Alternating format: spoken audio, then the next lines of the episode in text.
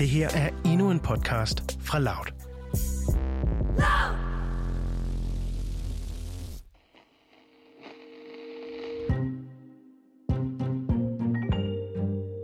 I Silicon Valley, hele verdens centrum for teknologi, sidder en af branchens mest magtfulde mænd, Jack Dorsey. Med sit gråstænkte, ufriserede skæg og en sølv piercing i det ene næsebor, kunne man måske godt komme til at fejlvurdere Jack Dorsey. Men det skal vise sig, at chefen for Twitter, han har en større magt end sådan lige. Mens han sidder der, så holder han øje med de scener, der udspiller sig på 4.000 km afstand i Washington D.C. Her der har Trump støtter stormet landets kongresbygning, mens resten af verden ser måbne til. Imens støtterne de får kæmpet sig forbi politiet og ind i senatet, der træder landets præsident frem i en video på sin Twitter-profil. We had an election that was stolen from us. It was a landslide election, and everyone knows it, especially the other side. But you have to go home now. We have to have peace. Og det får Jack Dorsey til at trykke på knappen og slukke Twitter-profilen, der tilhører Donald Trump. Det er en beslutning, der senere skal vise sig at blive ret så upopulær.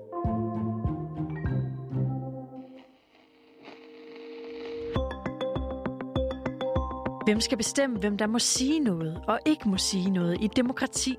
Står det til de europæiske politikere, så er det ikke Jack Dorsey, Mark Zuckerberg og andre techbosser. Political elites around the world are condemning big tech companies. That's over their decision to ban President Trump from their social media platforms. The president has so far been banned from Twitter, Facebook, Pinterest, Snapchat, Reddit and Instagram. Nedlukningen af Trump har altså fået europæiske politikere til at slå bak. De vil have sanktioner på bordet. Det her er Udsyn med Sofie Ørts.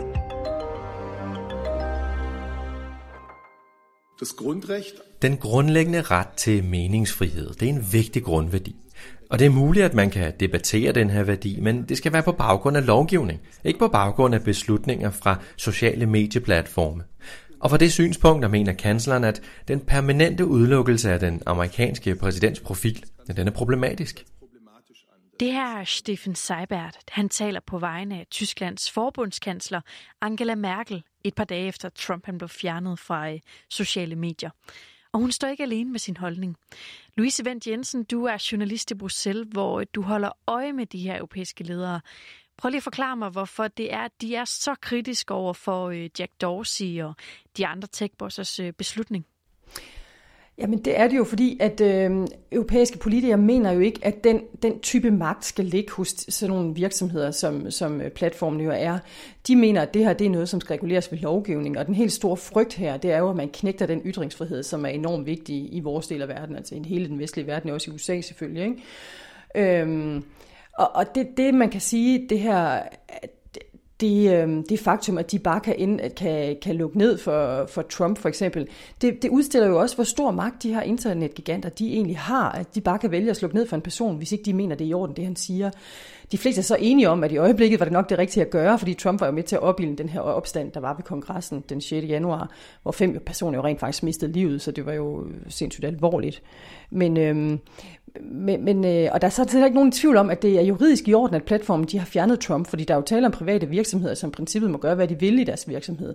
Problemet er jo bare, at de her netværk er så store, de har så stor magt og så stor indflydelse øh, på den globale debat, at det betyder, at der er nogle få mennesker, der i princippet kan sidde og styre, hvad der må snakkes om, og hvem der må gøre det. Og det, det er så her, de europæiske politikere slår bak og siger, jamen den magt skal ikke ligge hos øh, nogle private virksomheder. Det er noget, vi skal sørge for at have noget lovgivning omkring. Det er noget, vi skal have en øh, parlamentarisk proces omkring, hvordan skal, skal det her gøres. Så Louise, handler det her om, at øh, EU simpelthen er bange for, at de her tech-virksomheders magt, den kommer til at overstige øh, EU's magt? Ja, altså det er jo det, man ikke vil have. Altså man vil jo ikke have, at der sidder nogle, nogle ganske få øh, på toppen af grænskagen og, og bestemmer, hvordan, øh, hvordan tingene skal reguleres. Øh, slet ikke i Europa, hvor vi jo så sidder. Øhm, man vil gerne have, at, at det her det er noget, der, der, der foregår øh, gennem lovgivning, øh, som så netop skal sanktioneres af de europæiske politikere. Så ja, man er ikke interesseret i, at, at øh, virksomheden har større magt, end øh, europæerne har. Og derfor så foreslår EU-kommissionen, at øh, for eksempel Jack Dorsey ikke længere skal have så nemt ved at, skal vi sige, luge ud i sine brugere. I hvert fald ikke uden at give øh, brugeren betænkningstid. Det, man gerne vil have øh, fra, fra, det, fra de europæiske politiske side, det er jo, at der er en eller anden form for regulering på det her. Og man har jo faktisk øh, ja, bedt kommissionen om at fremlægge en eller anden form for, hvordan kan, hvordan kan vi regulere de her tech-giganter. Det gjorde de jo så i december, hvor Margrethe Vestager øh, var ude sammen med kommissæren for det indre marked, Thierry Breton, og fremlægge øh, et forslag til, hvordan gør vi det, det der hedder Digital Services Act. Whether from our streets or from our screens, we should be able to do our shopping in a safe manner. Whether we turn pages or we just scroll down – we should be able to choose and to trust the news that we read. And of course, what is illegal offline is equally illegal online. Og det vil sige, at sådan noget som hadsk tale og, og decideret, øh, ja, decideret ulovlige ting, altså du må selvfølgelig ikke vise øh, børneporno på nettet, øh, men du må heller ikke sidde og svine folk fuldstændig sindssygt til, øh, og du må ikke opildne til, til øh, til uroligheder for eksempel. Og det man så siger, det man foreslår fra kommissionens side er nu at sige, okay, jamen altså, der, der kommer til at være et ansvar her, hvis der, der kommer til at ligge sådan nogle ting på nettet, som, som nogle brugere måske så flager, at der er der, så, så får internetgiganterne her mellem 24 og 48 timer til at, at fjerne det. Sådan en lov har man faktisk allerede i Tyskland nu. Det, der så ikke er i Tyskland lige i øjeblikket, det er, der er ikke mulighed for, for dem, der så har lagt noget op, øh, som nogen så siger, jamen det er de falske nyheder øh, som jo faktisk er det, øh, Trump har gjort ved at sige, at øh, ja, valget var noget svindel i USA.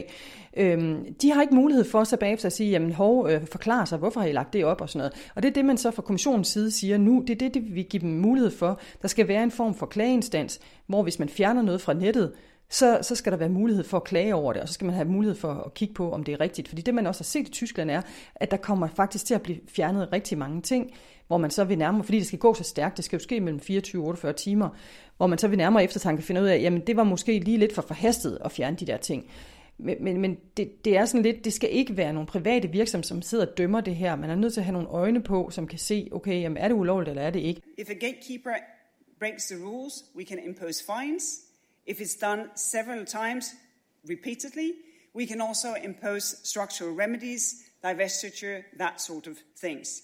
Okay, så EU står altså med et lovforslag, der forsøger at balancere, skal vi kalde det ulovligheder, og så ytringsfrihed på nettet.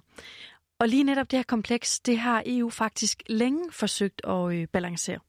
Det her det er jo en, en diskussion, der har, der har kørt i lang tid i Europa. Man har jo set på bekymring med, øhm, med altså man har set på bekymring på, hvordan øh, ja, både Trump, men også andre øh, konspirationsteoretikere, andre folk har ligesom fået lov til at, at få frit spil øh, på, på de her platformer, og det, det har man ikke rigtig været begejstret for.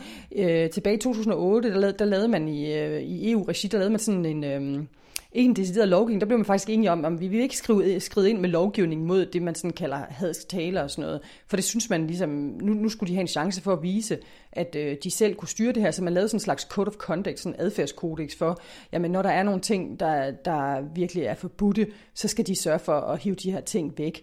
Men, men det har ikke sådan fungeret sådan øh, super godt, øh, kan man sige, fordi det, det, øh, det er jo kun her på det sidste, at nogle af de her, for eksempel Twitter er begyndt at sådan, sætte sådan nogle labels på noget, det Trump har sagt, og sagt, om det her det er faktisk ikke rigtigt, det han siger. Og det er jo som Margrethe Vestager, som jo er øh, vores danske EU-kommissær, som, øh, som også er kommissær for, for at regulere de her øh, teknologiske virksomheder, øh, har, har jeg faktisk lige siddet i, i konference med, som har sagt det på den her måde, jamen det er jo tre minutter i 12, at de reagerer nu. Øh, de reagerer nu, hvor, hvor de virkelig stod, øh, hvor Capitol stod med, med pistolen for panden, kan man sige. Ikke? Men, men, men de har jo været rigtig, rigtig lang tid om at reagere.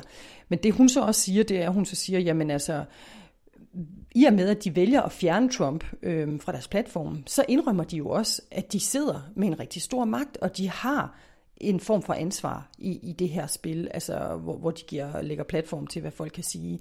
Så, så derfor gør de sig jo også lidt klar til at sige, jamen okay, altså vi ved godt, at vi har et ansvar her, nu fjerner vi så ham.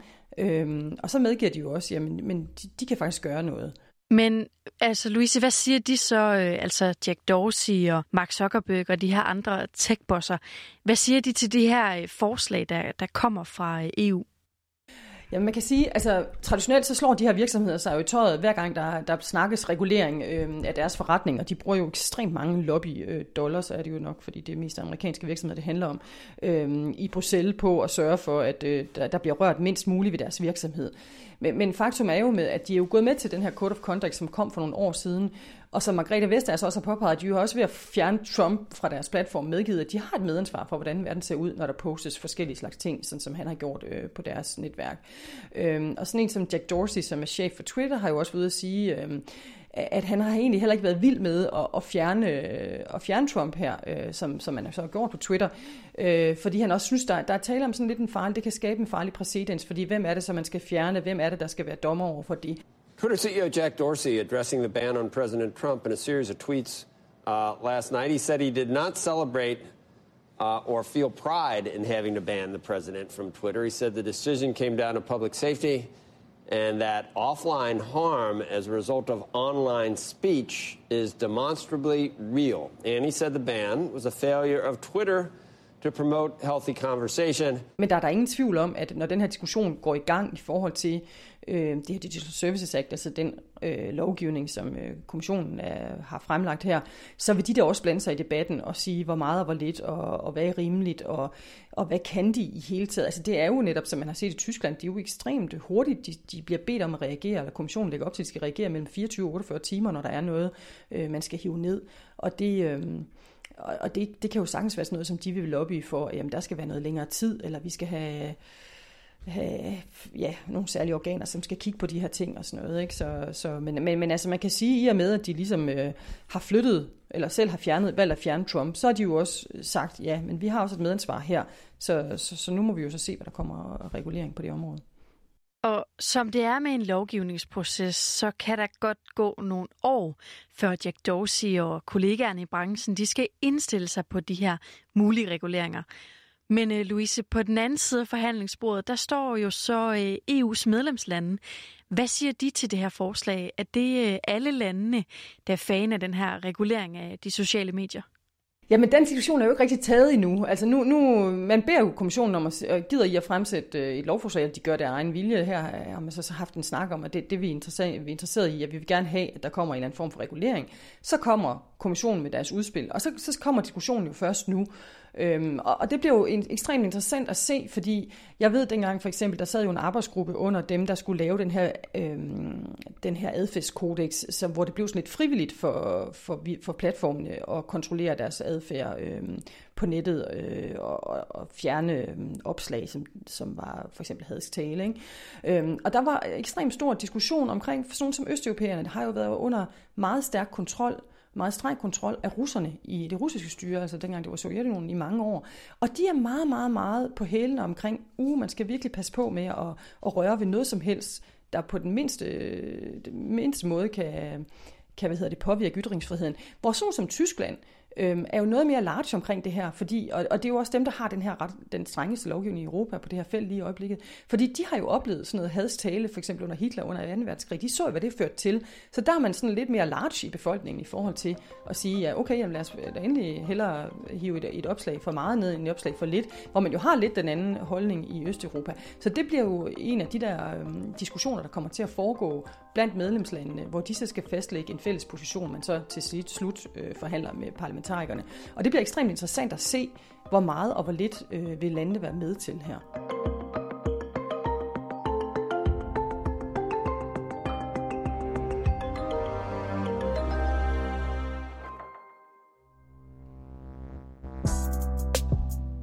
Det her var en aktuel podcast fra Loud.